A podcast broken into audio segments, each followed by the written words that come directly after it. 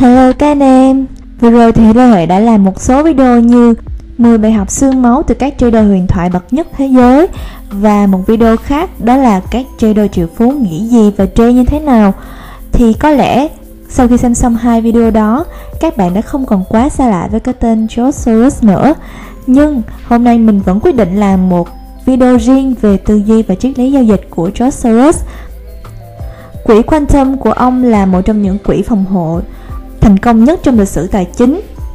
Quantum chỉ vừa mới bị vượt mặt bởi quỹ Bridgewater và trở thành quỹ kiếm lợi nhuận lớn thứ hai trên thị trường tài chính. Với sự thành công của quỹ Quantum, chúng ta có thể học được những bài học gì về triết lý và tư duy của thiên tài đầu cơ George Soros thì mời anh em cùng xem đến hết video nha.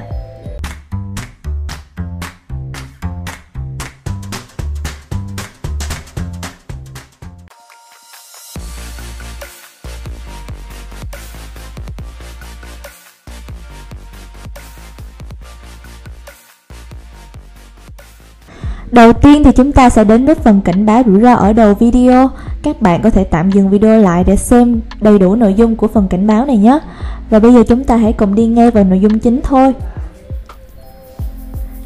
Bài học số 1 Sự không chắc chắn là tên gọi của cuộc chơi Bạn đã bao giờ chắc chắn 100% về điều gì đó, Nhưng sau đó, nó lại chuyển thành sai không? Soros thì đã từng đấy đó cũng chính là lý do vì sao Soros hiểu rằng con người chúng ta luôn là những sinh vật đáng thương nhất. Chúng ta không hoàn hảo vì chúng ta không hiểu gì về thế giới xung quanh mình.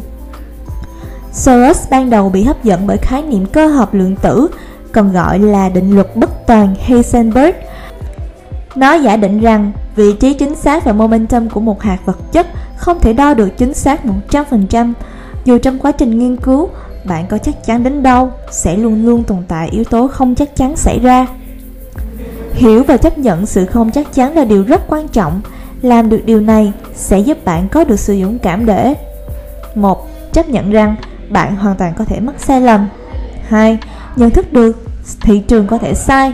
Và ba, chấp nhận rằng cả bạn và cả thị trường đều cùng có thể sai ở một mức độ nào đó.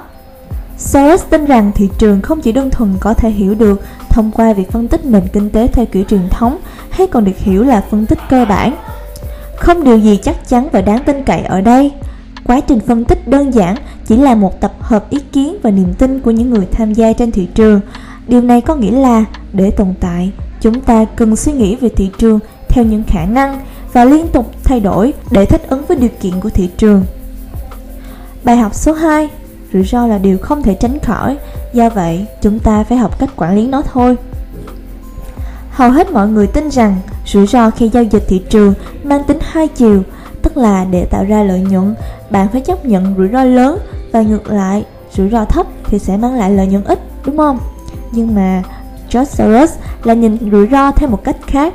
Ông tin vào sự bất đối xứng thay vì tuân thủ theo quy tắc high risk high return thì George Soros tin rằng Việc mạo hiểm càng ít sẽ càng tốt và nó sẽ giúp bạn kiếm thêm lợi nhuận nhiều hơn. Ông cũng hiểu rằng mọi thứ đều có một số yếu tố rủi ro không thể biết trước được.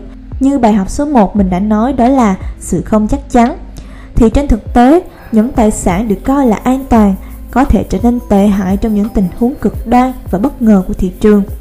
Thay vì dùng từ tài sản an toàn thì Soros sẽ thích gọi những tài sản này là rủi ro thấp dựa trên những gì tôi và những người khác biết. Bạn hãy chú ý tới sự khác biệt giữa hai cụm từ. Một bên là sự chắc chắn và bên kia chỉ chắc chắn một phần nào đó. Sự hiểu biết sâu sắc về rủi ro của Soros cho phép ông giữ vững tâm lý trong những thời điểm khó khăn. Nhiều tiểu sử trích dẫn Soros gọi giai đoạn mà ông tị nạn trong suốt Thế chiến thứ hai là thời điểm tốt nhất trong cuộc đời ông. Ông cảm thấy thoải mái khi sống một cách mạo hiểm trong môi trường đó khi còn trẻ. Sau này, trong cuộc đời, khi quản lý quỹ Quantum, Soros nổi tiếng vì đã đặt cược số tiền lớn quá rủi ro so với người khác. Ông là người đã làm nên cú truy vĩ đại, đánh sập đồng bảng Anh vào năm 1992. Bài học số 3 Điểm mấu chốt là tất cả đều có khả năng xảy ra. Soros vô cùng linh hoạt. Ông không quan tâm đến việc tuân thủ một chiến lược đầu tư cụ thể hoặc một bộ quy tắc giao dịch nào ông chỉ quan tâm đến lợi nhuận mà thôi thực tế khi nhớ lại hoạt động đầu tư của mình Soros đã thất bại trong việc tìm ra một hệ thống hay một quy tắc duy trì trong suốt sự nghiệp của mình. Thay vào đó, ông đã tìm ra những mẫu hình thay đổi liên tục mà chưa bao giờ được tìm thấy trước đó. Mọi hình thức đầu cơ mới của ông đều khác so với trước đây. Soros tuyên bố, tôi không chơi trò chơi bằng một bộ quy tắc cụ thể. Tôi tìm kiếm những thay đổi trong các quy tắc của trò chơi. Đây là lý do khiến quỹ Quantum trở nên độc nhất vô nhị. Họ không bao giờ có phương pháp giao dịch gồm các quy luật cụ thể đâu. Quỹ Quantum nhắm vào nhiều cơ hội giao dịch khác nhau. Họ đầu tư mọi loại tài sản trên khắp thế giới. Họ thực hiện cả lệnh mua và bán, không cực đoan về xu hướng của thị trường. Soros tin rằng có một hệ thống giao dịch với một quy luật cụ thể, nghĩa là bạn đang xây dựng cái tôi cho chính mình. Do đó, bạn sẽ có định kiến về thị trường Ông không ngần ngại đi ngược lại đám đông. Soros đã nổi tiếng chống lại các ngân hàng trung ương trong những năm 1990, đánh cược số tiền lớn và thu lợi từ sự sụp đổ của việc kiểm soát tiền tệ ở châu Âu và các thị trường mới nổi. Triết lý và suy nghĩ này đã làm cho George Soros trở thành một huyền thoại đầu cơ trên thị trường và biến quỹ Quantum thành công như ngày hôm nay. Đến đây thì mình xin được kết thúc video tuần này. Lê Huệ hy vọng sau khi xem xong video thì mọi người đã học được những điều hay ho từ một huyền thoại đầu cơ bậc nhất trên thị trường tài chính. Còn bây giờ thì xin chào và hẹn gặp lại. See you soon.